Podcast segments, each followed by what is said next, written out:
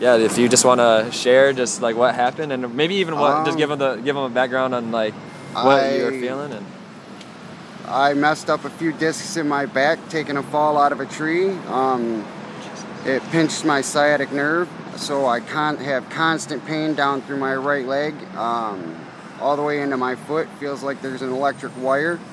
Um, God brought Mr. Jordan into my life. Ironically, out of nowhere, uh, we prayed, prayed on my back, prayed for the healing, and amazingly, the electric burning in the back of my leg is absolutely gone. praise you, Lord. Praise Lord. Jesus. That's, I mean, no joking about it. It's amazing.